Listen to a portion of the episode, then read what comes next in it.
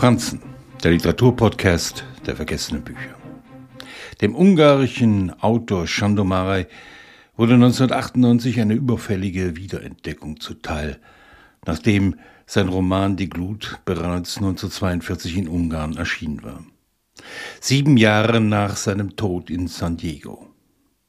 Die Glut wurde so hymnisch von Kritik und Lesern aufgenommen, dass man sich fragte, wie diese Geschichte so lange in Vergessenheit geraten konnte. Zwei Männer, eine Frau, ein geheimnisvolles Verhältnis und der nahende Tod.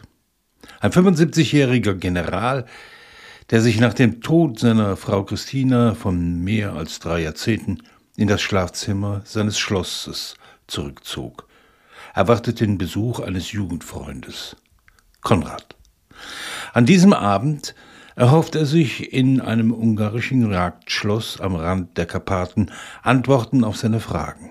Das Schloss selbst hat bessere Zeiten erlebt. Es hat sich zusammen mit dem General überlebt und spiegelt eine untergegangene Epoche wider. Es wird ein Besuch, der schon in der Erwartung darauf Wunden aufrüst. 41 Jahre lang haben sie sich nach dem Jagdausflug nicht mehr gesehen. Marei vermag die Melancholie des Stillstands einzufangen.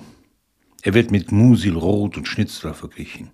In diesem Roman entwirft er in der Übersetzung von Christina Virak ein Kammerspiel um ein geheimes Verhältnis zwischen Christina und Konrad, hinter das der Ehemann kommt und das während eines Jagdausflugs in einer auf den anderen gerichteten Waffe gipfelt. Zwei Männer als Spielball ihrer Liebe zur selben Frau. Die beiden sitzen Gericht über eine scheinbar unerschütterliche Freundschaft. Der lang zurückliegende Moment der Offenbarung trat in ihnen ein verschlepptes Absterben los. Was folgt, ist der natürliche Tod, bei dem alle Antworten irgendwie lächerlich erscheinen.